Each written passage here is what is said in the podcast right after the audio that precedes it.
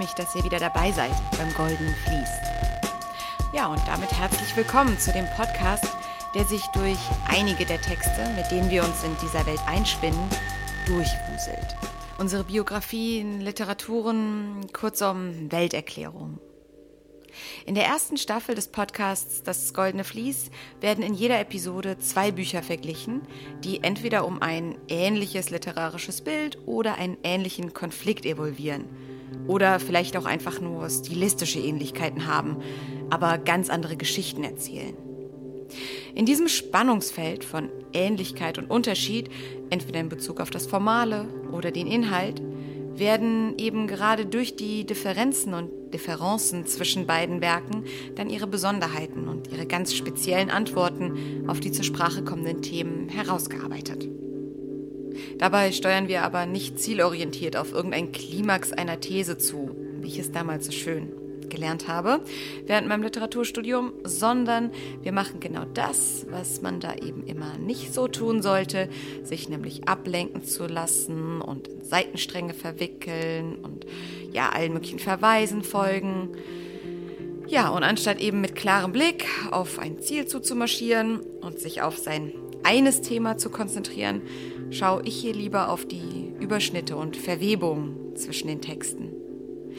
Es gibt also keine lineare Entwicklung, sondern vielmehr ein zyklisches Einkreisen unterschiedlicher Aspekte, die in den beiden Büchern beleuchtet werden und eben die beiden Werke verbinden. Ja, und heute machen wir uns anhand von zwei Büchern auf eine ganz besondere Reise. Diesmal nicht irgendwohin weit weg oder lang her, sondern wir bewegen uns im schwebenden Zwischenraum von Bewusstseinszuständen. Wir balancieren auf dem dünnen Seil zwischen Leben und Tod, zwischen Koma und Traum. Was geht uns durchs Gehirn, wenn wir eigentlich körperlich völlig abgeschnitten sind vom Leben? Oder welche Blitze zucken durch unsere Synapsen, wenn unser Hirn kurz vor dem Ausknipsen ist? Nun, die Antwort darauf ist in beiden Werken wenig überraschend. Es sind die essentiellen Themen und Fragen, die uns ein ganzes Leben lang beschäftigt haben, die dann auch noch bis ins Ende hineinragen. Doch es gibt kleine Unterschiede. Stanislaus Demba, der Protagonist in Zwischen 9 und 9 von Leo Peruz, durchlebt in einer Art Traum, kurz bevor er stirbt, noch einmal eine wilde Jagd durch Wien, während der er mit all den Illusionen des Lebens konfrontiert wird. Der endlosen Jagd nach Glück, nach Geld, den nicht gehaltenen Versprechen von Freiheit, der Mehrdeutigkeit von Sprache. Während dieser Stanislaus Demba sich also an den Illusionen des Lebens abarbeitet, stehen in Norbert Zeringers Als ich schlief eher die Dimensionen des Lebens auf dem Prüfstand. Alp Tasafhadi lässt, während er im Koma liegt, all die großen Fragen, die ihn sein Leben lang beschäftigt haben, nochmal aus dieser Perspektive Revue passieren. So zum Beispiel, wer oder was ist Gott? Was ist die Zeit? Gibt es Schicksal oder ist alles Zufall? Was ist die Wahrheit?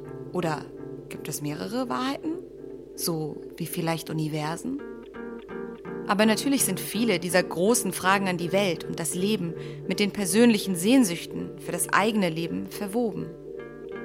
Zum Beispiel da, wo sich der Physikstudent Alp Tasafadi zur Raumzeit den Kopf zerbricht, da rennt Demba ganz praktisch gegen die Relativität der Zeit an. So vergleicht Alp seinen Komazustand mit dem Schweben am Rande eines schwarzen Lochs, mit dem Sein an einem Ort, wo die Zeit für einen selbst stehen zu bleiben scheint.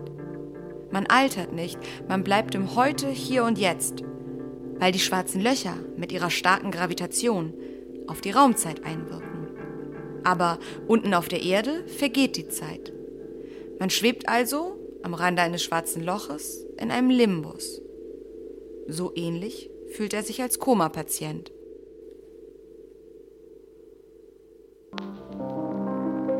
Der Rand eines schwarzen Lochs, eines kosmischen schwarzen Lochs, der sogenannte Ereignishorizont, wo es weder vor noch zurück geht, wo man noch nicht drin ist, aber bereits so nah, dass man nie mehr entkommen kann. Das ist der einzige mir bekannte Ort im Universum, an dem die Zeit stillsteht, hatte ich Marlo einst gesagt, nicht ahnend, wie gründlich ich mich irrte. Denn es gab noch einen Ort, an dem die Zeit stillstand. Und zwar in der Intensivstation jenes Berliner Krankenhauses, in dem ich inzwischen lag. Bekleidet mit einem Pyjama meines Onkels Yilma, der mir zu groß war und dessen grellgrünes Karo-Muster das Schlimmste für die Inneneinrichtung von Yilmas Schlafzimmer befürchten ließ.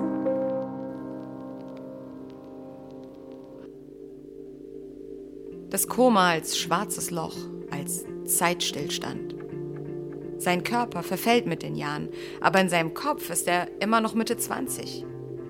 Die Macht der Nähe des schwarzen Lochs, des endlosen, unbekannten Dunkels, des Todes, diese Nähe lässt ihn einfrieren.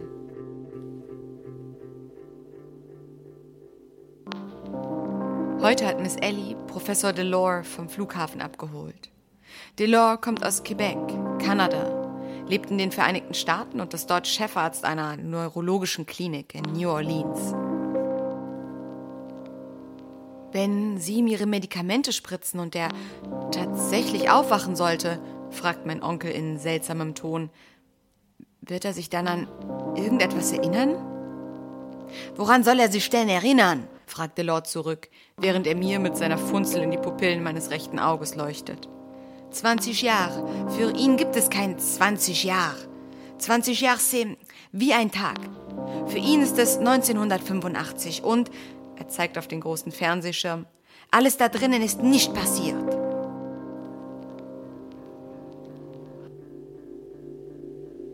In ihm bleibt die Zeit stehen. Um ihn rast sie an ihm vorbei. Dieses Gefühl kennt nun auch Stanislaus Demba in Zwischen 9 und 9. Denn, wie ich gerade eben ja gesagt habe, er kämpft irgendwie gegen die Relativität der Zeit an. Während ihm nämlich die Zeit davonrennt, ist er, wie im Auge des Sturms, zur Bewegungslosigkeit gezwungen. Er möchte innerhalb von 24 Stunden genug Geld auftreiben, um seiner Sonja eine tolle Reise spendieren zu können, damit sie bei ihm bleibt, weiter ihm gehört und nicht mit ihrem neuen, Georg Weiner, nach Italien fährt. Dafür könnte man sagen, stellt er Wien auf den Kopf, schüttelt es und schaut, wie viele Kronen rausfallen. Nur, leider hat er ein Problem. Er trägt Handfesseln, da die Polizei ihn in der Nacht zuvor eines Bücherraubes überführen konnte. Er ist der Polizei zwar entkommen, aber eben mit Handschellen an. Und so tickt die Uhr, während er von einem Bekannten zum nächsten rennt, um geschuldetes Geld zurückzubekommen oder es ihn abzupressen, Vorschüsse bei Familien zu erhalten, wo er Nachhilfe unterrichtet. Aber während all dessen darf er seine verräterischen Hände nicht zeigen und muss sich trotzdem beeilen. Und so steht auch sein Körper sozusagen still. Ein gefesselter, unbeweglicher Körper, während sein Hirn aber auf Hochtouren dampft und läuft und die Zeit in seinem Kopf rast und tickt.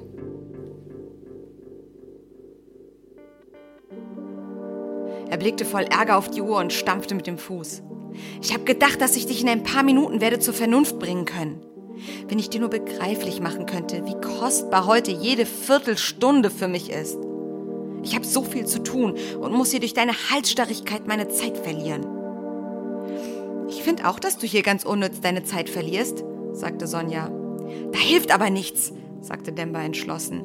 Ich gehe nicht fort, ehe nicht die Sache zwischen uns ins Reine gebracht ist. Und wenn es mein Verderben ist. Und ich glaube, Demba warf nochmals einen Blick auf die Uhr und stöhnte ganz leise, es wird mein Verderben sein.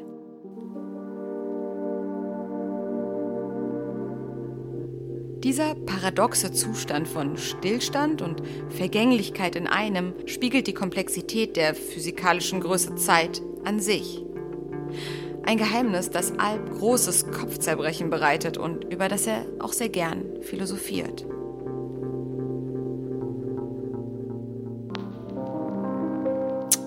Knifflig. Tja, hast du nicht mal erzählt, dass das Universum vielleicht gekrümmt ist und man mit einem Raumschiff, das das gesamte Weltall durchfliegt, am Ende wieder am Anfangspunkt herauskommt? Hm, es gibt so eine ähnliche Theorie, ja. Dann ist es mit der Zeit genauso. Das Ende ist der Anfang. Am Ende der Zeit, im letzten Augenblick der Welt, erschafft sich Gott neu und dann beginnt wieder alles von vorn. Nicht sehr originell, aber funktioniert. Ein ewiger Kreislauf. Hm? Sieht so aus.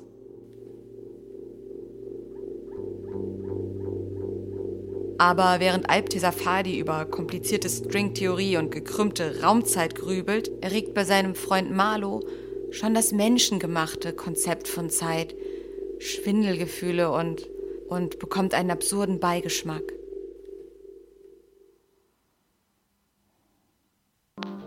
Er sah aus dem Fenster. Irgendwann würden sie die Datumsgrenze überfliegen, zurück in den vergangenen Tag. Als Kind hatte er sich oft vor den Tischglobus seines Vaters gestellt und sich gefragt, ob es möglich sei, unentwegt gegen die Drehung der Erde zu fliegen, immer wieder über die Datumsgrenze hinweg und so die Zeit anzuhalten.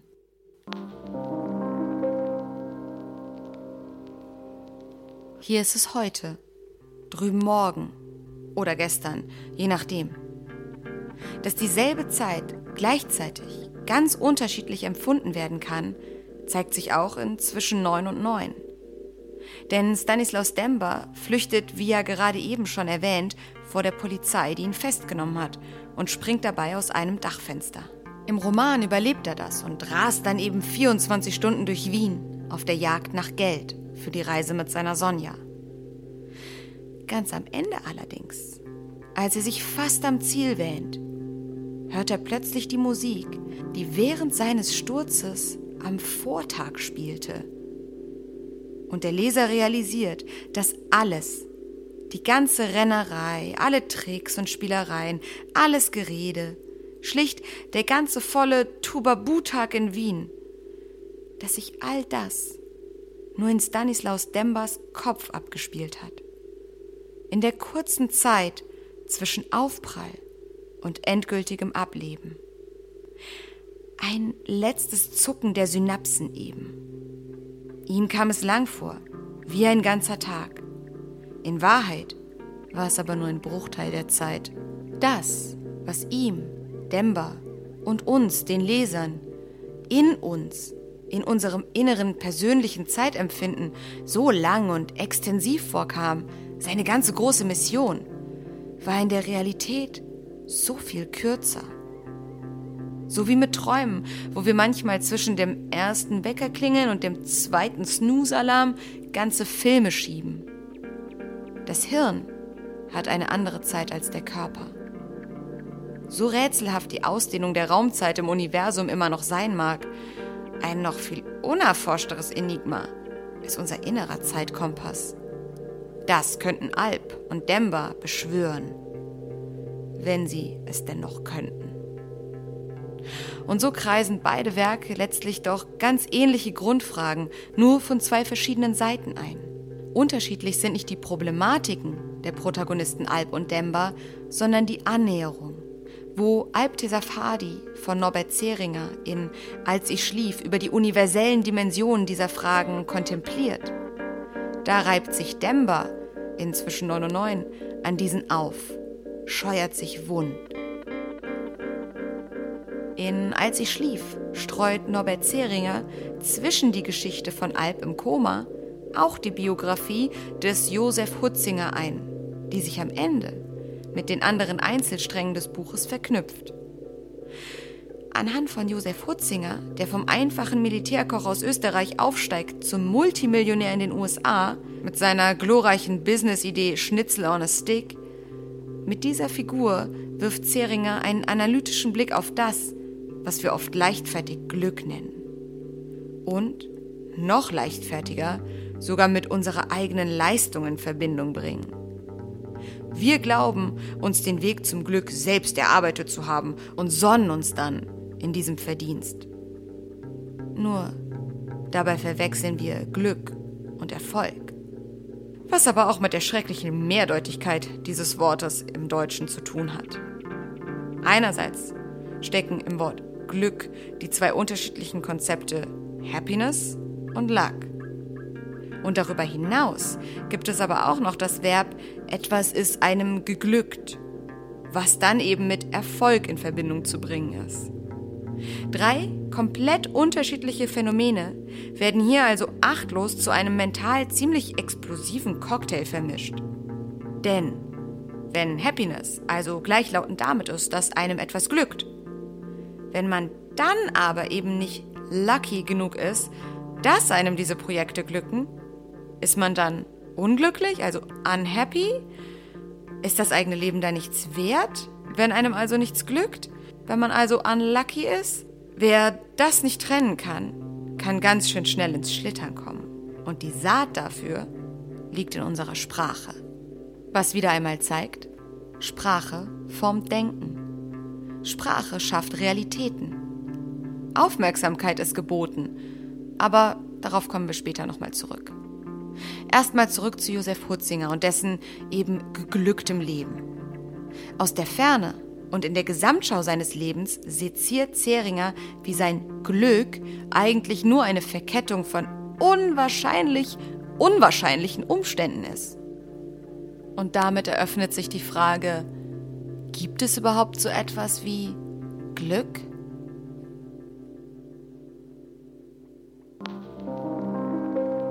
In seinen Händen hielt er Josef Hutzingers Buch. Er überlegte, ob er es weglegen und stattdessen Akten studieren sollte, aber schließlich klappte er es bloß zu. Und, dachte er, bist du glücklich? Willst du überhaupt glücklich sein? Oder war das Glück nur die Abwesenheit von Unglück? Was, hatte Alp einmal gesagt, soll das Glück anderes sein als ein Zufall? der uns gelegen kommt? Und ist das Gefühl, glücklich zu sein, mehr als nur eine Anhäufung dieser Zufälle? Glück ist vielleicht nicht der Zustand, auf den das Universum hinaus will. Glaubst du, das Universum strebt nach Glück? Von allen dummen Zufällen ist der Mensch der größte, denn die wahrscheinlichste der Welten ist ein Universum ohne uns. Wir sind der Fehler, der Irrtum, das Pech. Wir sind allein, Paul. Und was machen wir? Wir suchen nach etwas, das es gar nicht gibt.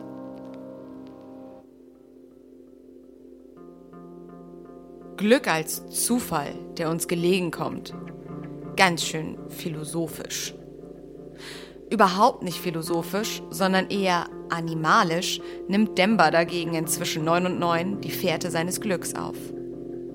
Als er dann endlich, schon am späteren Nachmittag, Glück hat und es ihm gelingt, dass ihm ein ehemaliger Kommilitone schuldbewusst für verlorene Vorlesungsmitschriften Geld in die Manteltasche steckt, sodass Demba also seine Hände, die immer noch in Handschellen stecken, nicht zeigen muss, da ist er alles andere als demütig gegenüber der glücklichen Verkettung der Umstände. Demba ist überzeugt, dass nur seine Manipulationsgabe dazu geführt hat, dass er ohne seine Hände und damit eben seine Fesseln zu zeigen, zu seinem Geld gekommen ist. Voller Hochmut glaubt er, kein anderer könne sich so geschickt bereichern, ohne dabei im wahrsten Sinne des Wortes auch nur einen Finger zu rühren. Und er fühlt sich der Welt weit überlegen. Obwohl vorher, wenn seine Pläne scheiterten, dann war er nicht wütend auf sich, auf seine Unterlegenheit, sondern dann ärgerte er sich über die anderen oder den unglücklichen Zufall. Nun aber, wo es klappt, da ist es sein Verdienst und kein Zufall. Demba jubelte und jauchzte. Es war gelungen und ganz ohne Mühe, ganz programmmäßig beinahe. Der Anfang war gemacht. 70 Kronen. Demba fühlte im Gehen wie bei jedem Schritt das Kuvert, das den Schatz enthielt, in der Tasche des Mantels knisterte. 70 Kronen. Das war zwar nur ein Bruchteil dessen, was er brauchte, aber er hatte sich bewiesen, dass man die Hände nicht braucht, um Geld zu erwerben. Es ist nicht leicht, dachte Demba, aber es geht. Es geht. Er musste an einen Menschen denken, einen Agenten aus der Spiritusbranche, den er einmal sich rühmen gehört hatte. Heute habe ich ohne eine Hand zu rühren 500 Kronen verdient. Ohne eine Hand zu rühren. Welch eine freche Übertreibung. Sicher hatte er doch das Geld in die Hand genommen, die Brieftasche aus der Tasche gezogen, die Banknoten zusammengefaltet und in die Tasche geschoben, dann die Quittung unterschrieben und dem Geschäftsfreund die Hand geschüttelt Und das alles nannte der Mensch, ohne eine Hand zu rühren. Lächerlich. Wenn er eine Ahnung hätte, wie schwer das in Wirklichkeit ist, Geld erwerben, ohne die Hände zu benutzen. Nein, ein Kinderspiel ist das wahrhaftig nicht.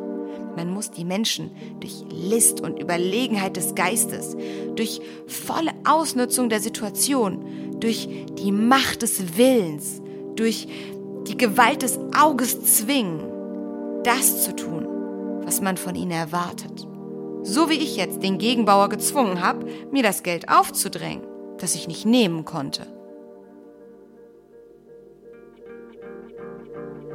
Nur wie der Zufall es will. Kurz darauf auf der Straße fällt ihm das Geldkuvert wieder aus der Tasche. Das Glück ist weitergezogen. Demba traut sich nicht, es aufzuheben und wieder an sich zu nehmen, wegen seiner Hände.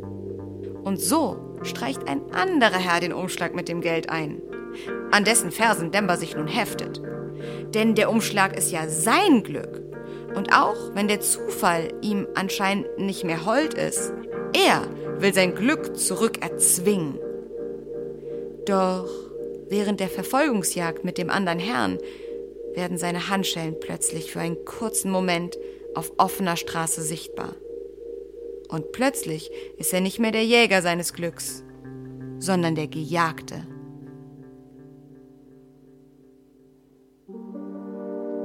Dembas Mantel hatte sich an der Griffstange des Tramwaywagens verfangen. Seine Hände waren allerwelts sichtbar. Seine Schmach allen Blicken preisgegeben. Sein furchtbares Geheimnis lag offen. Aber nur einen Augenblick lang. Und von all den Menschen, die dicht gedrängt den Wagen füllten, hatte nur Herr Skuludes Dembas Hände gesehen. Und im nächsten Augenblick waren beide, Demba und Skuludes, vom Wagen abgesprungen. Demba zuerst. Jetzt war er der Verfolgte. Einer wusste sein Geheimnis, und diesem einen galt es zu entkommen. Er rannte um sein Leben, blind und verzweiflungsvoll, ohne sich umzusehen.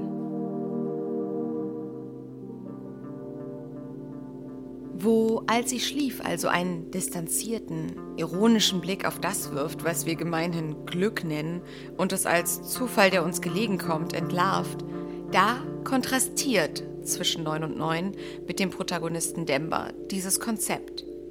Denn Demba ist, wie wir es auch so oft sind, besessen von der Idee, unser Glück zu machen und beherrscht von der Vorstellung, dass uns dieses Glück auch zusteht, dass wir uns selbst dabei von Glücksjägern in Gejagte im Hamsterrad verwandeln, merken wir oft nicht mal. Wie Demba werden wir von unserem Wunsch nach Glück und unserem imaginierten Anspruch darauf regelrecht gejagt und dann zerquetscht. Etwas anderes, an das wir uns oft klammern, was dann aber, wenn es kippt, auf uns drauffällt und uns letzten Endes erdrückt, ist unser Besitz.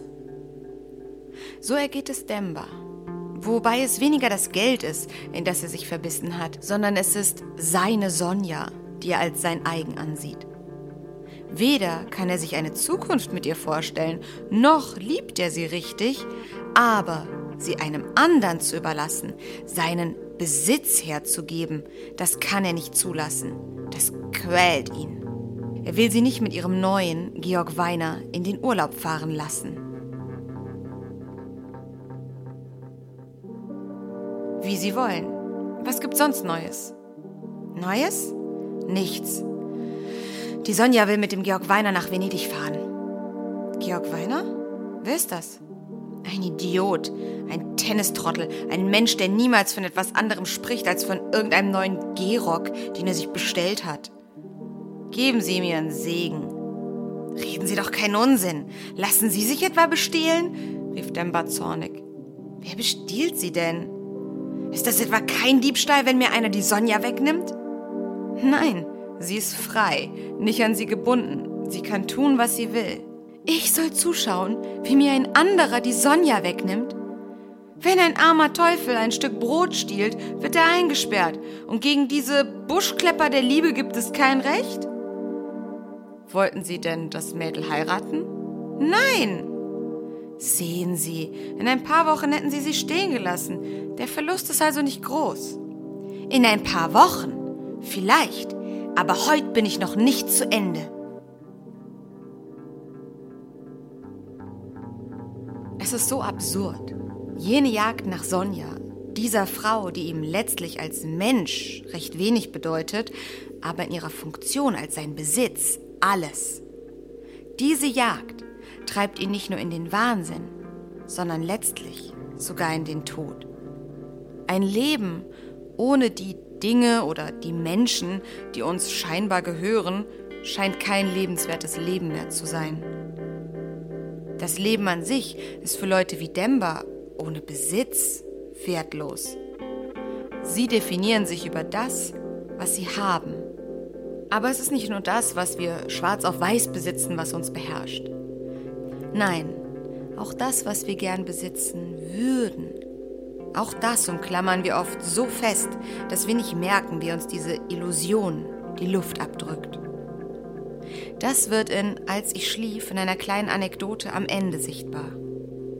Ismail, dessen Lebenswege sich in den 80ern mit Alp Hadis wegen in Berlin gekreuzt haben, dieser Ismail lebt nun in den 90ern in den USA und kutschiert Leute in Limousinen herum.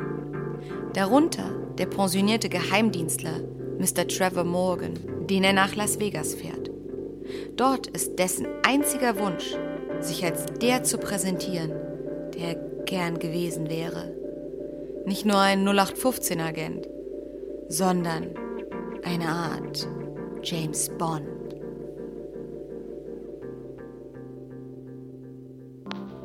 Ismail hatte eigentlich erwartet, dass er morgen von einer Attraktion zur nächsten fahren müsste, von einer Frank Sinatra Retro-Show zu einem Boxkampf und weiter zu einer Bar und schließlich zu einem heimlichen Bordell oder einfach nur die ganze Nacht mit einer Pulle Jack Daniels den Strip rauf und runter. Aber nichts in dieser Richtung wurde von ihm verlangt. Morgan wollte nicht rumfahren, er wollte vorfahren. Er liebte es, wenn Ismail aus dem Wagen sprang und ihm die Tür aufhielt. Er wohnte in einem der neuen, großen Casino-Hotels. Und wenn er dort nicht den halben Tag verbrachte, dann ließ er sich zu den anderen großen Casino-Hotels fahren. An diesem Wochenende gibt sich dieser Trevor Morgan ganz seinem Wunsch, wer zu sein, hin und spielt alle Automaten durch, in der Hoffnung, doch noch an das große Geld zu kommen, um den Besitz zu haben, um den Luxus zu leben, mit dem er sich immer fantasiert hat. Und tatsächlich, am Ende hat er Glück. Oder auch nicht.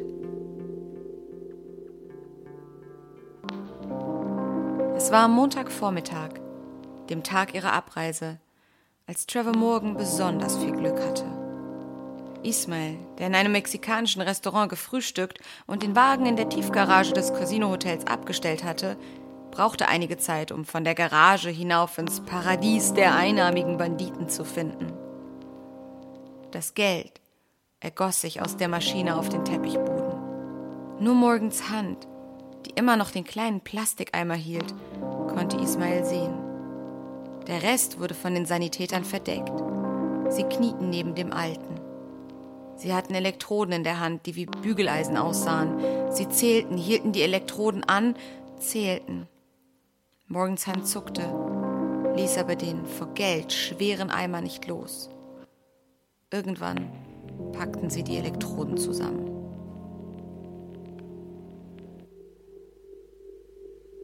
Vielleicht ist die tote Hand, die den Geldeimer umklammert hält, ein wenig platt.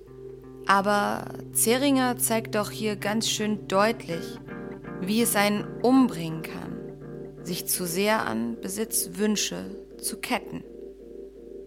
Trevor Morgans schwaches Herz hält es nicht aus, als sein großer Wunsch sich endlich erfüllt. Die übersteigerte Sehnsucht danach, viel Geld zu besitzen, hat sein Herz übertrieben durchgehen lassen, als es dann soweit war, und ihm letztlich einen Herzkasper eingehandelt. Als Gegenbild dazu steht Ismail selbst. Er, der aus dem Nichts kommt und seit seiner Kindheit mehrmals um sein Leben bangen musste, er weiß, wie viel das Leben ganz allein an sich wert ist. Natürlich ist er auch nicht gerade happy, als er alles verliert, aber er kann trennen zwischen dem, was er besitzt, und dem, was er ist. Das eine definiert das andere nicht.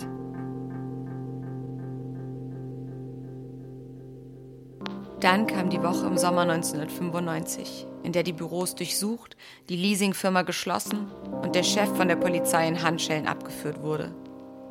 Wenige Tage später teilte ihm Evita mit, dass sie von nun an mit jemand anderem Spanisch sprechen wollte. So verlor Ismail Khan innerhalb nur einer Woche Arbeit und Frau. Doch anstatt den Kopf hängen zu lassen, zog er jenes Buch hervor, das ihm der inzwischen verstorbene Colonel Shiloh McIntosh feierlich überreicht hatte. Josef Hutzingers Bestseller Reich und glücklich in sechs Tagen. Auch nach all den Jahren wirkte es noch frisch auf ihn und gab ihm Zuversicht.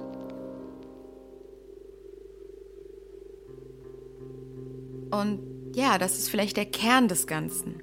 Es geht nicht darum, ob du viel oder wenig besitzt, sondern wie du dazu stehst. Klar, wir alle kennen irgendwie diese Sprüche. Geld allein macht nicht glücklich, aber es hilft. Mit Geld kann man sich keine Liebe kaufen. Aber seit Marie Kondo missverstehen anscheinend ein paar Leute auch wiederum, dass Besitzlosigkeit irgendwie zu einem inneren Frieden führen könnte. Dabei ist es eben einfach weder noch. Es ist scheißegal, ob du 50 oder 5 Millionen Sachen besitzt. Du kannst ein ganzes Haus voller Krempel haben, wenn du dein eigenes Leben nicht daran hängst oder knüpfst. Dann bist du ein freier und wahrscheinlich auch friedlicherer Mensch als jemand mit minimalistischer Einrichtung, aber mit ständig nervösem Blick auf das Sparbuch. Streben nach Glück, Sein und Haben. Das sind nur ein paar Gedanken zum Leben, die sich in beiden Büchern mit ihren Protagonisten irgendwo in der Schwebe zwischen Leben und Tod entwickeln. Wo Alp in Als ich schlief eher die Ideen ausbreitet und klar ausformuliert, zeigt es sich inzwischen 9 und 9 eher an Dembers Verhalten, was sich im Leben bewährt und was nicht. Eine Sache, über die sich beide Werke lustig machen, ohne jedoch ein vernichtendes Urteil zu fällen, wie sie es in Besitzfragen tun, sondern ja, wo sie eher belustigt draufschauen, ist der Effekt von Status und Titeln. Denn da ist einmal Alptesa Fadis angeblicher Onkel, Yilmaz Trapesund, ein Doktor der besonderen Art.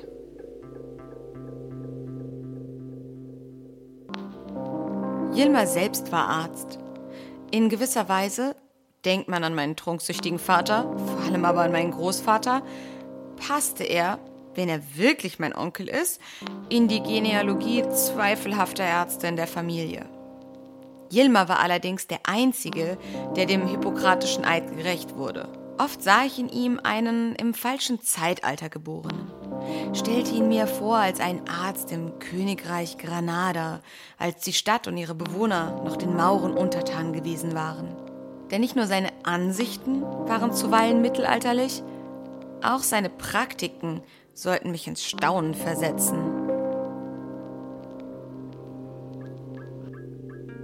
Und echte Anerkennung bekommt dieser Onkel nicht. Für seine unorthodoxen Heilmethoden bekommt er stattdessen die Sonderfälle zugeschoben.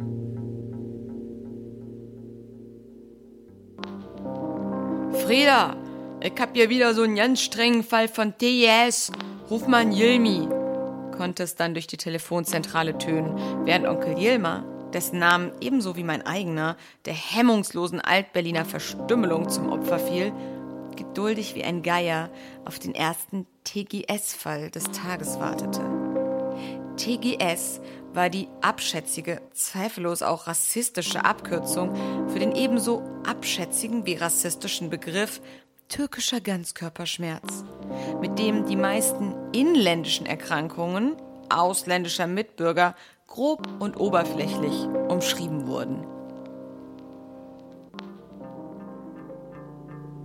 Und so zeigt sich in Yilmaz Trapesund die Absurdität unseres Umgangs mit Wissen. Weil er nicht dem standardisierten Bild eines Arztes entspricht, wird ihm auch nicht der Respekt zuteil, den Ärzte normalerweise bekommen. Seine seltsame, überlieferte Heilkunde verdient scheinbar nicht die volle Anerkennung, wird stattdessen sogar abgewertet und lächerlich gemacht. Und genau diese Bigotterie, diese übertriebene Ehrfurcht vor Titeln und zur Schau gestelltem Wissen, die macht sich Stanislaus Demba, inzwischen neun und neun, zunutze. Als er während seinem Streifzug durch Wien Hunger und auch Geld hat, allerdings keine Möglichkeit, unbeaufsichtigt und ungestört mit Händen in Handschellen irgendwo essen zu gehen, beschließt er, kurzerhand trotzdem in ein Kaffeehaus zu gehen. Denn er hat einen Plan. Hammond Eggs, wenn etwas Warmes nehmen wollen? empfahl Franz in der höflichen Art Wiener Kellner, die sich lieber die Zunge abbeißen würden, als dass sie es übers Herz brächten, den Gast wie irgendeinen gewöhnlichen Sterblichen mit sie anzusprechen. Hammond Eggs, Portion Salami, Portion Roast Beef, zwei Eier im Glas, rekapitulierte er nochmals.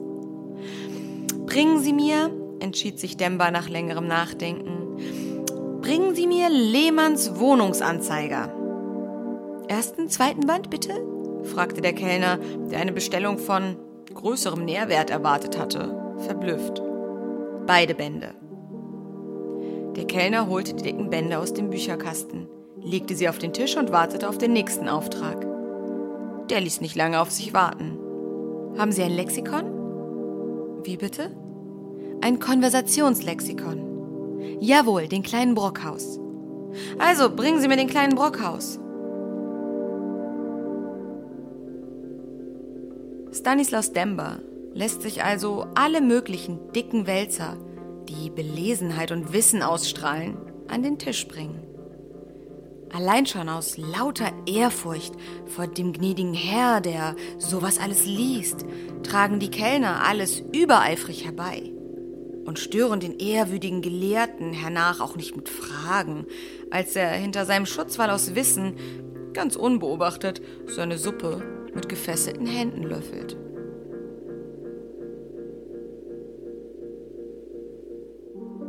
Alle Wissenschaft und Gelehrsamkeit der Welt hatte sich auf Stanislaus Dembers Tisch zu einer hohen Bastei gehäuft, hinter der der Student völlig verschwunden war. Kellner, wo bleiben Sie? Rief Demba. Bin schon da. Befehl, Tinte, Feder und Papier? Nein, sagte Demba. Bringen Sie mir eine Portion Salami, zwei Eier im Glas, Brot und eine Flasche Bier. Der Kellner brachte das Verlangte, und eine Weile hindurch sah man von Stanislaus Demba nichts weiter als den Hut, der sich im Rhythmus des Kauens auf und ab bewegte und hinter dem Bücherwall halb sichtbar wurde, halb verschwand.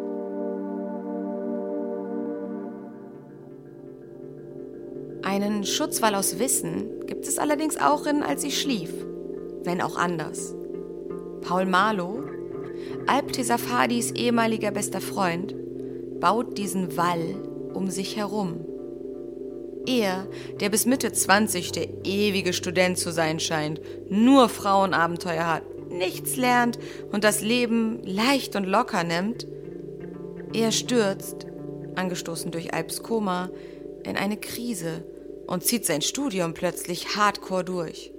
Baut sich also einen emotionalen Schutzwall aus Wissen, schottet sich hinter Büchern und später hinter Schreibtischen, Arbeit und Karriere von der Welt und den Menschen ab.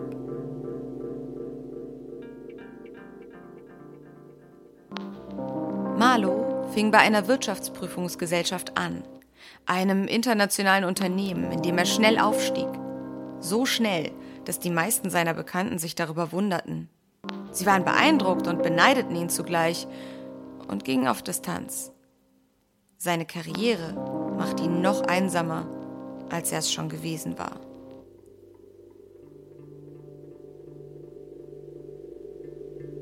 Das, was all die eben gestreiften Punkte verbindet, die Sehnsucht nach Glück, das Klammern an Besitz, die Anerkennung durch die Gesellschaft, All das hat gemeinsam, dass wir uns in Abhängigkeit begeben, wenn wir unser Leben danach ausrichten. Demba erfährt das in seinen letzten Stunden am eigenen Leib. Alp reflektiert in den Jahrzehnten seines Komas ausführlich darüber. Es gibt natürlich noch mehr Beispiele in den Büchern für die Ketten und Unfreiheiten, in denen wir uns bewegen.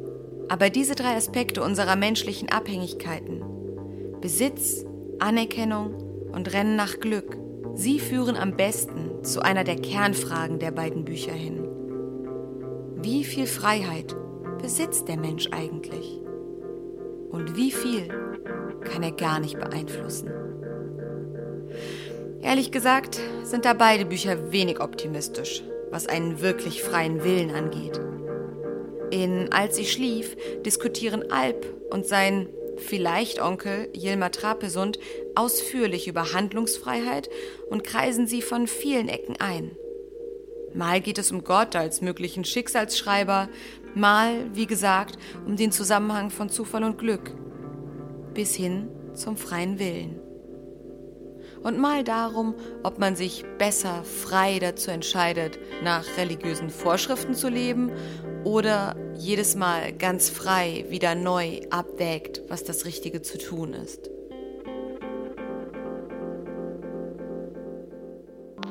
Es ist doch so, sagte Yilma. Es ist überhaupt nicht einfach, das Richtige im richtigen Moment zu tun. Weil es so schwierig ist, das Richtige zu erkennen. Und selbst dann, wenn man erkannt hat, was das Richtige ist, muss man sich erst einmal entschließen, seine Erkenntnis auch umzusetzen. Und da ist es natürlich viel leichter, wenn man sich an irgendwelche Gebote hält. Mögen sie nun gut sein oder schlecht.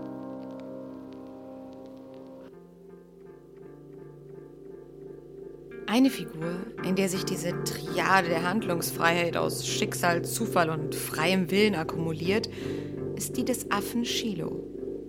Dieses Tier, das fast sein ganzes Leben lang erst im Zirkus und dann bei einem zwielichtigen Doktor teilnahmslos herumsitzt und so gut wie nichts tut, sondern nur gammelt, wird genau zweimal in seinem Leben wirklich aktiv. Einmal als Shiloh kurz davor steht, eingeschläfert zu werden und plötzlich im Labor des Doktors in Anwesenheit anderer Forscher wie beiläufig die Zahl Pi in den Computer tippt. Und einmal, als er seinem Peiniger, dem zwielichtigen Arzt Zumvogel, eine Falle stellt und damit erneut sein Leben und das von besagtem Ismail rettet.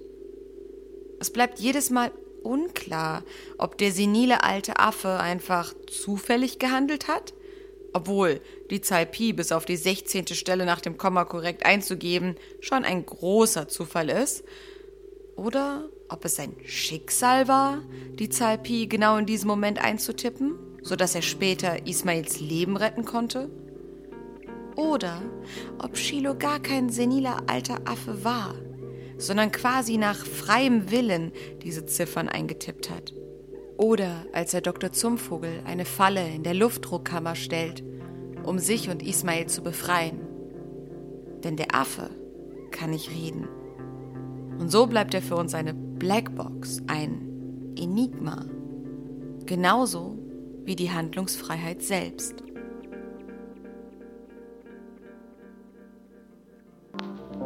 Man kann nun behaupten, dass Shiloh McIntosh das von langer Hand geplant habe. Dass bereits der erste Zeitungsklau ein Teil des Plans gewesen sei. Wäre das so ungewöhnlich bei einem Tier, das die Zahl Pi entdeckt hatte? Vielleicht aber war er einfach nur ein Schimpanse, der gerne Knöpfe drückte. Die Druckkammertür schloss sich, wenn man einen bestimmten Knopf betätigte, hatte aber eine manuelle Entriegelung. Außen. Innen gab es nur einen Notschalter, wie bei einem Aufzug für den Fall, dass er stecken bleibt. Eine Hupe ging an, als Zumvogel den roten Schalter umlegte und ging nach zehn Sekunden wieder aus. Shiloh hatte ein Programm gewählt, das den Luftdruck in der Kammer in kurzer Zeit auf ein Niveau absenkte, wie es in 15 Kilometern Höhe herrscht. Zumvogel zog sich an den Haaren, warf sich gegen die Tür, hämmerte gegen die Scheibe, hinter der der Affe stand. Nein, nein, nein, brüllte der Doktor. Aber er wusste natürlich, was geschehen würde.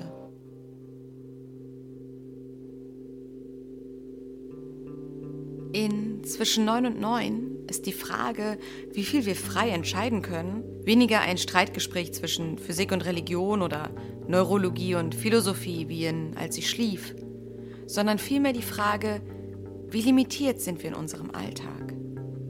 Haben wir überhaupt die Möglichkeit, frei zu bestimmen, wie und wer wir sind? Oder sind wir in unserem Erfahrungshorizont einfach ständig zu eingeengt?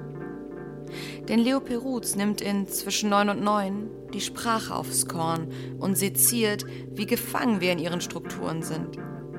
Wie schwer es ist, aus dem Rahmen auszubrechen, den sie uns beim Denken vorgibt. Indirekt wird ja eh schon der gefährliche Sprachcocktail hinter dem Wort Glück debattiert. Die explosive Mischung aus Luck, Happiness und Being Successful, die einen in den Wahnsinn treiben kann. Aber auch die Lehre von Worthülsen stellt Leo Peruz durch den Kontrast von Realität und Wortlaut zur Debatte. Demba wurde aschfahl, als er sein Geld in Dr. Rübsams Händen sah. Die Wut der Verzweiflung kam mit einem Mal über ihn. Nein, es durfte nicht sein. Es konnte nicht sein, dass der Mensch dort das Geld behielt. Jetzt sich auf ihn stürzen, die Hände frei bekommen, ihm das Geld entreißen. Die Ketten mussten zerrissen werden. Auch Eisen ist nicht unbezwingbar. Auch Stahl kann brechen. Und mit einer gewaltigen Anstrengung rebellierte er gegen seine Ketten. Die Muskeln dehnten sich. Die Adern schwollen. In höchster Not wurden seine Hände zu zwei Giganten, die sich empörten. Die Kette knirschte das Eisen hielt. Ich muss doch meine Uhr wiederbekommen. Helf, was helfen kann, sagte Dr. Rübsam und schob mit nicht ganz reinem Gewissen Dembers Geld in seine Tasche. Ich kann nicht anders. Not bricht Eisen. Frappierend diese offensichtliche Lehre und Lüge der Redewendung Not bricht Eisen. Denn Dembers Eisen ist ja trotz aller Not gerade nicht gebrochen. Diese Lüge referiert auf das Lügenpotenzial von Sprache an sich. Wenn Sprache so nonchalant und nebenbei Unwahrheiten verbreiten kann, wie viel kann sie dann bei bewusstem Einsatz verbiegen? Und lügen wir mit ihr oder belügt die Sprache uns? Ich habe mich doch ein wenig zu stark engagiert in dieser Sache, erzählte sich Demba und trat in Gedanken in eine Pfütze. Es ist Zeit, dass ich meine Engagements löse. Und auch diese Redewendung tat ihm auf seltsame Weise wohl. Sie klang so geschäftsmäßig kühl, so kaufmännisch berechnend und log die Gefühle weg, die schlecht verborgen hinter all den tönenden Worten lagen. Schmerz, Eifersucht und brennendes Verlangen. Vor dem Hause, in dem Georg Weiners Wohnung lag, blieb er stehen und stellte fest, dass das Fenster im zweiten Stock, neben dem Balkon, erleuchtet war. Nun ja, sagte er und ging nicht weiter. Er ist zu Hause und sie ist bei ihm. Was ist weiter dabei? Keine Ursache stehen zu bleiben und Zeit zu verlieren. Es kümmert mich nicht. Ich bin anderweitig präokkupiert. Er seufzte und fühlte einen Augenblick lang das Aufflammen eines hilflosen Zornes und dann einen leise bohrenden Schmerz. Mit starren Augen blickte er auf das erleuchtete Fenster. Aber er überwand dieses Gefühl und flüchtete sich in den Schutz der schön klingenden Worte, die seinen Schmerz betäuben sollten.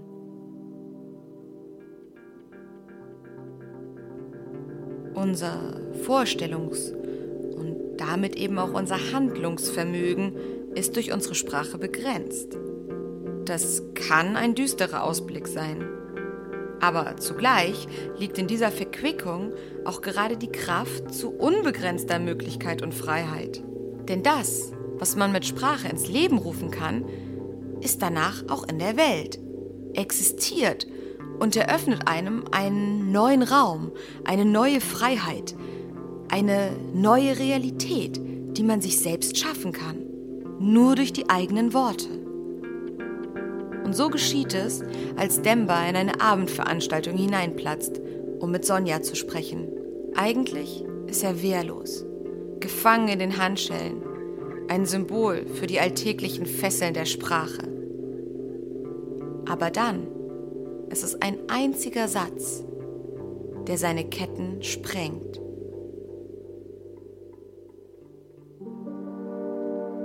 Und er schrie zu Gott, verzweifelt nach einer Waffe. Gott gab sie ihm. Demba stand vor den Dreien, keuchend vor Zorn, zitternd vor Rachgier, knirschend vor Mordlust und dennoch wehrlos, ohnmächtig, allen zum Gespött Sie lachten über ihn, lachten aus vollem Hals, schüttelten sich vor Lachen über seinen hilflosen Zorn. Und Weiner hatte, um nicht bei dem Spaß zurückzustehen, sein Weinglas in die Hand genommen und rief, Noch ein Glas gefällig? Zur Abkühlung? Da erklang plötzlich von der Türe her Sonjas helle Stimme. Um Gottes Willen, Georg, nimm dich in Acht. Er hat einen Revolver in der Hand.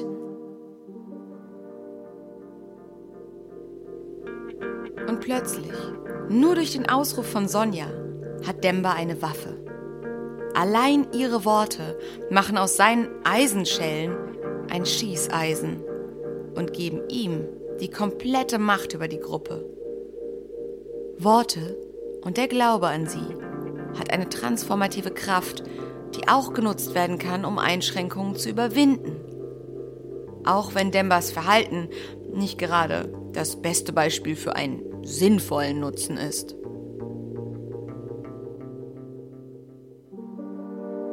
Erstaunliche Tatsache, dass Dr. Fuhrmann vor ihm zitterte, verwirrte Demba noch mehr als die Trunkenheit und der Hass.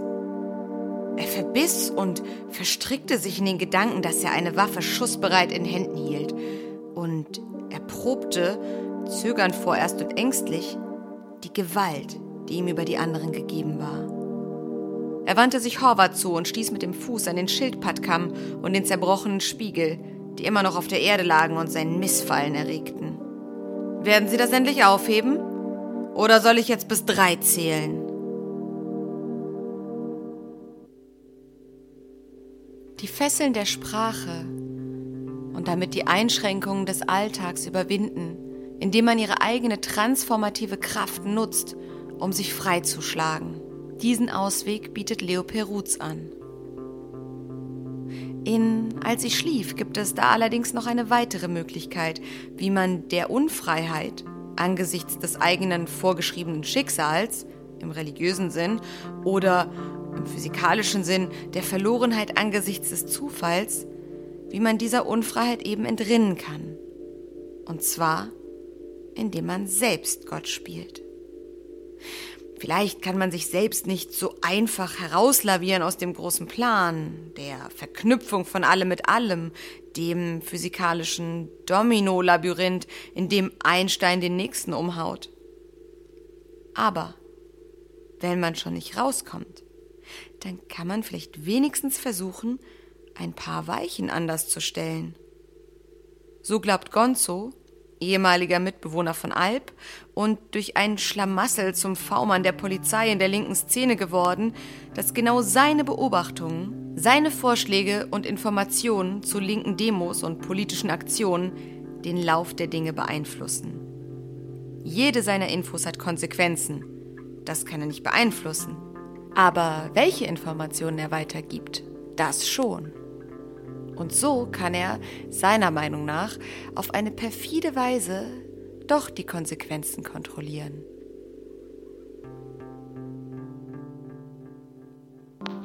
Gefallsüchtig, wie viele Verräter es irgendwann werden, begnügte er sich bald nicht mehr mit den bloßen Lageplänen, sondern ergänzte sie um persönliche Beurteilungen der Lage und gab auch Prognosen ab, in welche Richtung sich die Demonstrierenden und vor allem die Randalierenden bewegen würden.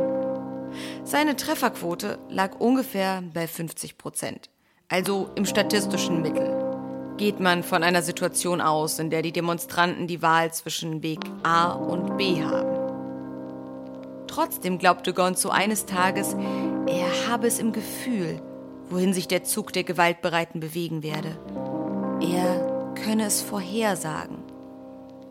Dieser Glaube wurde nur noch von seiner unausgesprochen bleibenden Vermutung übertroffen, dass er, der mehr oder weniger direkt den Aufmarsch der Polizei beeinflusse, genau genommen auch die Bewegung der Demonstranten lenke. Dass also seine Skizze mehr sei als Verrat oder profane Hellseherei, nämlich eine Art übersinnliche Beeinflussung der Massen. Demonstranten-Voodoo.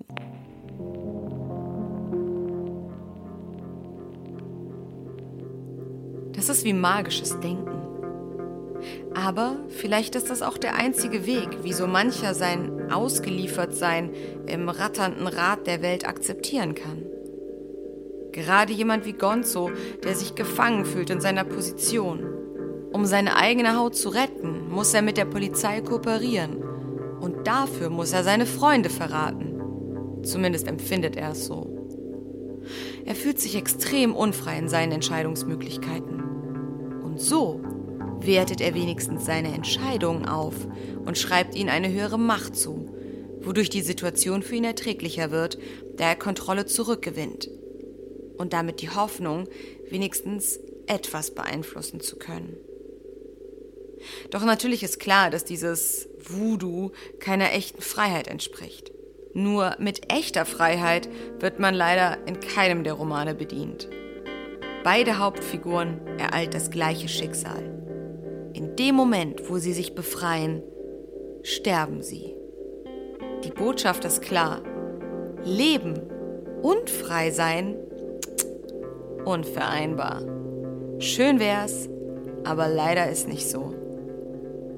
Denn wir erinnern uns, Demba, der in die Fänge der Polizei gerät und damit in mehr als eine metaphorische Unfreiheit, befreit sich durch einen Sprung aus dem Fenster in den Tod. Und erst durch diesen tödlichen Sturz springen seine Ketten endlich auf.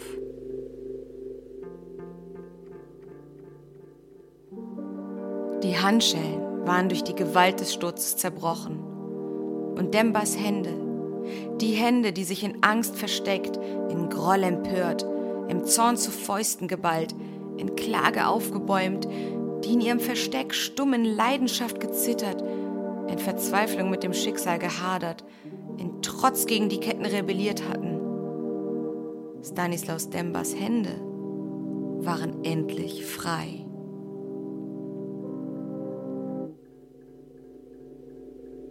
Und Alpter Safadi? Er sitzt in dem zum Rettungswagen umfrisierten Polizeibus von seinem Onkel Yilmaz Trapesund. Und dieser Wagen wird von 1. Mai-Demonstranten angegriffen und umgeschubst. Alp versucht sich mit eigenen Händen, ungebunden, aus seiner misslichen Lage zu befreien. Aber sein Blinzeln in die Freiheit soll das Letzte sein, was er tut.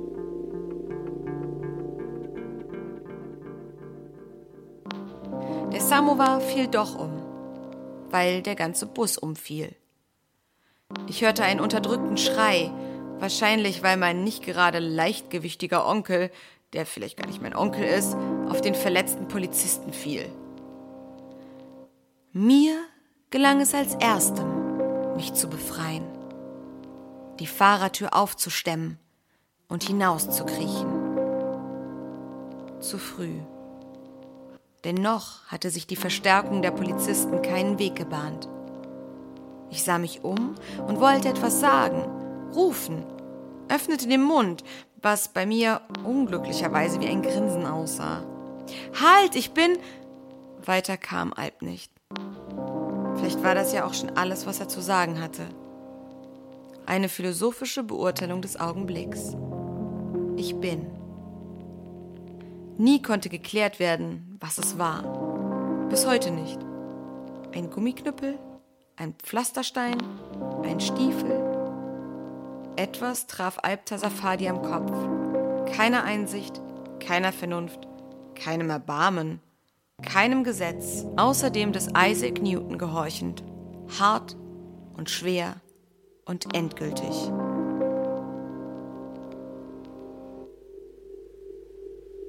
Aber klingt dieses Szenario der totalen Unmöglichkeit von Freiheit nicht eher wie ein Albtraum als wie das Leben? Wie zum Beispiel einer dieser Horrorträume, in denen man schon viel zu spät ist, aber nicht vom Fleck kommt, obwohl man rennt. Machtlos, dem Schicksal oder Zufall ausgeliefert. Oder ist genau das eben das Leben? Ein Albtraum der Ohnmacht? Als ich schlief, so heißt das Buch, in dem der ohnmächtige Koma-Patient von der Zeit berichtet, während der er schläft, während der er eben träumt. Er erzählt seinen Albtraum. Er erzählt sein Leben. Oder berichtet er nicht als Lebender, während er schläft, sondern vielleicht als Toter? Der Tod, Schlafes Bruder. Heißt das also dann dass nicht das Leben ein Traum ist, sondern der Tod? So wie bei Bobby Ewing aus der 80er Kultserie Dallas. Alp Tesafadis Mitbewohnerin ist großer Fan davon und todtraurig, als Bobby Ewing am Ende der achten Staffel beim Autounfall stirbt. Aber Bobby Ewing kehrt zurück. Mit einer der absurdesten Serientoderklärungen der gesamten Fernsehgeschichte.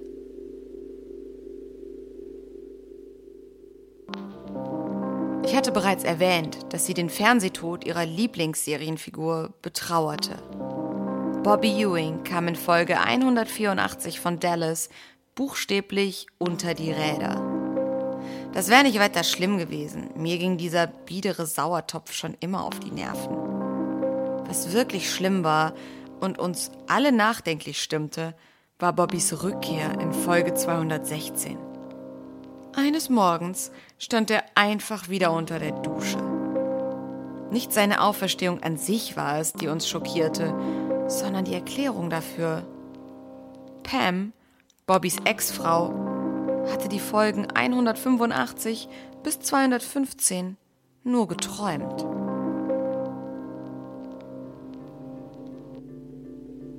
Für Alpte Safadi und Bobby Ewing gilt also das Gleiche.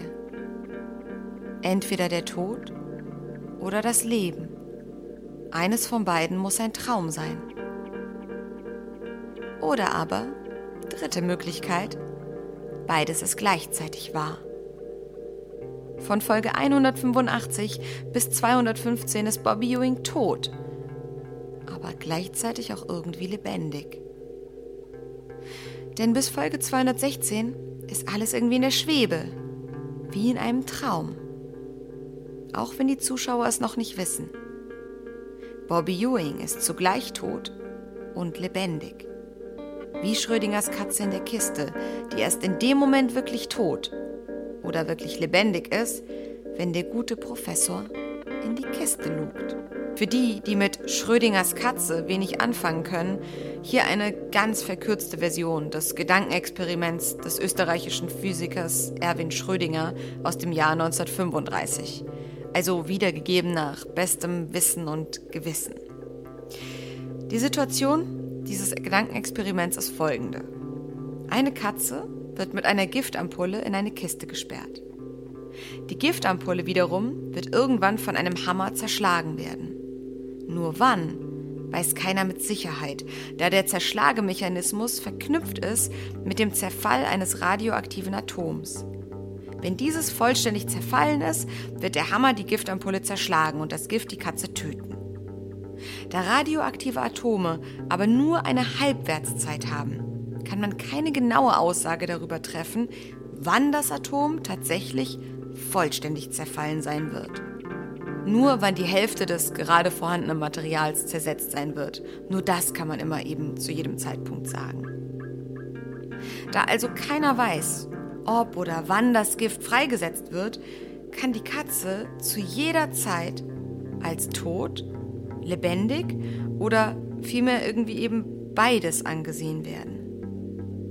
Dies zeigt genau wie bei der Halbwertszeit eines Atoms einen schwebenden Zustand, in der eine Sache mehr als einen Zustand zur selben Zeit hat, was in der klassischen Physik natürlich nicht möglich ist, mehr als einen Zustand zur gleichen Zeit zu haben. In der Quantenphysik aber sehr wohl. So, das war jetzt natürlich sehr vereinfacht dargestellt und ist trotzdem weiterhin nicht wirklich leicht zu verstehen. Vielleicht schaut ihr euch einfach noch mal eine bessere und längere Erklärung dazu an. Festzuhalten aber bleibt. Schrödingers Katze ist ein Versuch, den Schwebezustand der Gleichzeitigkeit, den es in der Quantenphysik, also bei den kleinsten Teilchen, gibt, auf die Makroebene, also auf Menschen, Katzen etc. zu übertragen. Die Idee, dass etwas sein und zugleich auch nicht sein kann. Eine komplett neue Vorstellung, die mit allem, was wir bisher von der Physik wussten, bricht. Denn die Katze ist eben gleichzeitig tot und lebendig. Erst in dem Moment, wo die Kiste geöffnet wird, entscheidet sich, welcher der überlagernden Zustände, welches Ereignis also tatsächlich wahr ist. So wie Stanislaus Demba erst dann wirklich tot ist, als er im letzten Kapitel zerschmettert im Hinterhof liegt. Vorher war seine wilde Jagd durch Wien wahr, war real. Er war genauso lebendig, wie er tot war. Beide Parallelversionen haben existiert. Die, in der er den Sturz aus dem Fenster überlebt hat und die, in der nicht. Erst wenn der Leser das letzte Kapitel aufschlägt und liest, so wie Schrödinger in seine Kiste schaut. Erst da fällt die Entscheidung für einen der Zustände.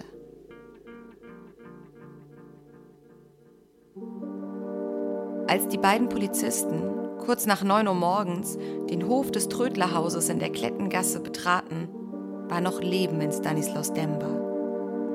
Sie beugten sich über ihn. Er erschrak und versuchte aufzustehen, er wollte fort, rasch um die Ecke biegen, in die Freiheit. Er sank sogleich zurück.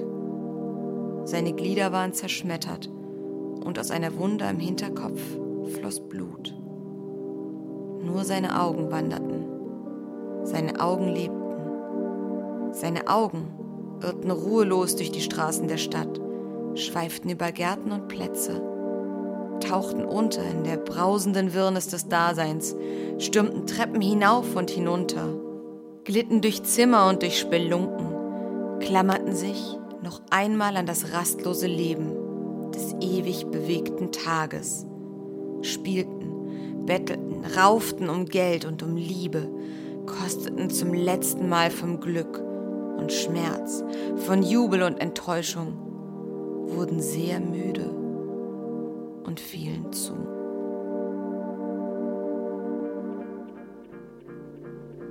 Egal ob Alp Tesafadi mit seinem tiefen Schlaf, was übrigens einfach die Übersetzung des griechischen Wortes Komas bedeutet, oder Stanislaus Demba mit seinem Todeskampf im Hinterhof. Beide Männer sind in einem Schwebezustand zwischen zwei Möglichkeiten. Sie sind, während der Roman spielt, gleichzeitig lebendig und tot, pendeln zwischen zwei parallelen Universen. Das Koma und der Todeskampf sind selbst wie Schrödingers Kiste.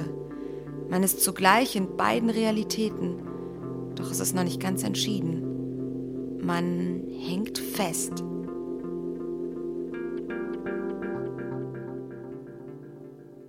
An dem Punkt der Geschichte kommen zwei Theorien der Physik ins Spiel. Die erste beschäftigt sich mit der Bahnbestimmung kleinster Elementarteilchen. In der Quantenmechanik stellt sich bei einem sehr kleinen Teilchen das Problem, dass man nicht gleichzeitig dessen Impuls und Ort genau bestimmen kann. Deswegen kann man auch keine exakten Vorhersagen über seine zukünftige Bewegung machen. Fliegt ein Teilchen von A nach B, kann man nur anhand einer gewissen Wahrscheinlichkeit vermuten, welchen Weg es nehmen wird. Oder man beobachtet danach, welchen Weg es genommen hat. Einige Wissenschaftler glauben nun, dass ein Teilchen alle möglichen Bahnen beschreiben kann in jeweils unabhängigen Welten. Jedes Mal, vermuten sie, wenn ein Teilchen sich entscheidet, auf welcher Bahn es fliegt, spaltet sich das Universum auf. Folglich wären nicht nur ein Universum, sondern viele verschiedene Universen denkbar, die parallel nebeneinander existierten. Zur Veranschaulichung wählte ein populärer Physiker einmal dieses Bild. Neben unserem Universum gäbe es vielleicht auch eines, in dem ein afrikanischer Kleinstaat alle Goldmedaillen bei den letzten Olympischen Spielen gewonnen habe. Wie Elementarteilchen stehen Stanislaus Demba und Alpte Safadi hier auf der Kippe, müssen sich zwischen einer der beiden Bahnen, die sie jetzt nehmen könnten, entscheiden. Leben oder sterben. Und dabei reflektieren und philosophieren sie über das, was das Leben eben ausmacht.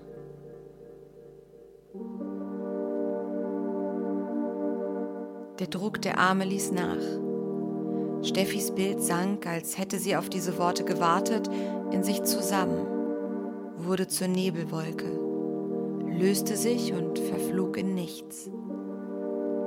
Das Pochen und Klopfen hatte aufgehört.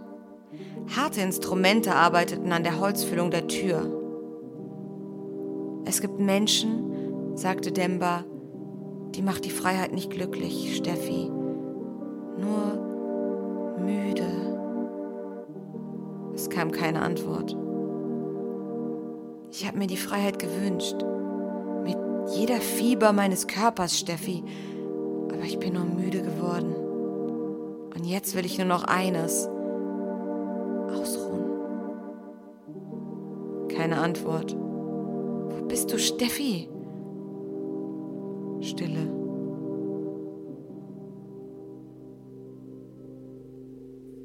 Allerdings, Alp Tesafadi hat da noch eine dritte Möglichkeit in petto, neben Katze tot oder Katze lebendig, neben Bahn A oder Bahn B.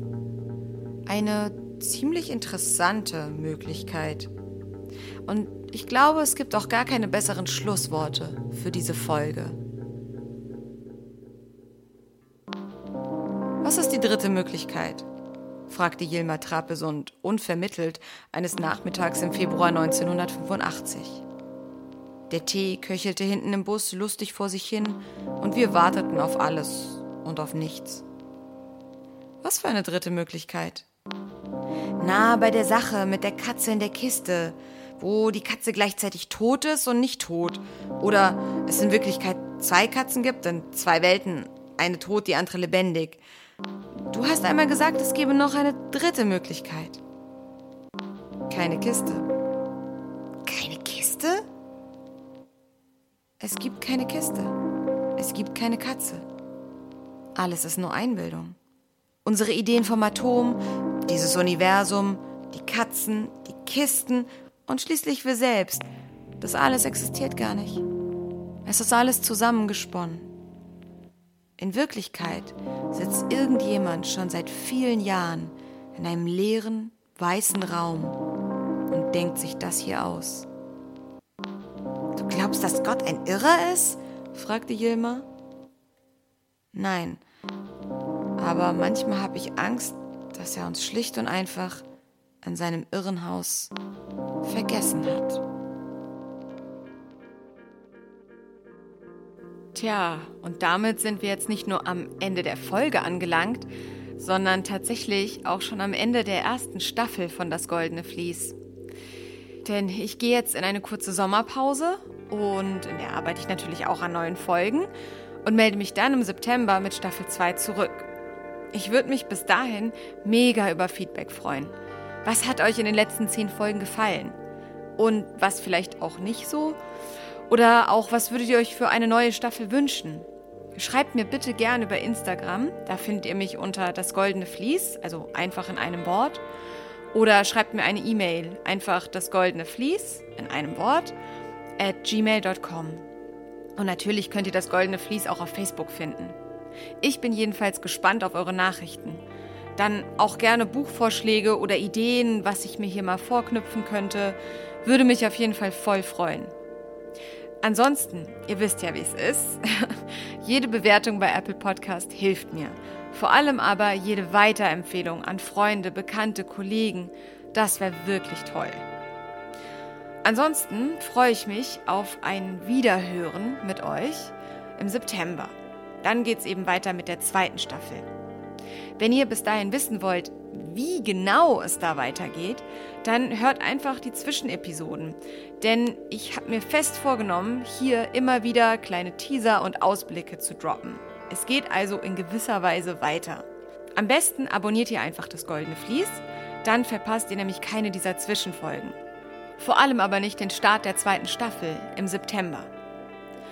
Ja, und wenn ihr mir auf Instagram folgen wollt, erfahrt ihr da dann auch noch mehr zu meiner Podcast-Werkstatt hier. Und ja, für Ende Mai habe ich da übrigens auch eine Überraschung vorbereitet. Also schaut mal vorbei, es lohnt sich auf jeden Fall. Ja, und damit wünsche ich euch dann einfach einen schönen Sommer und bis ganz bald dann im September.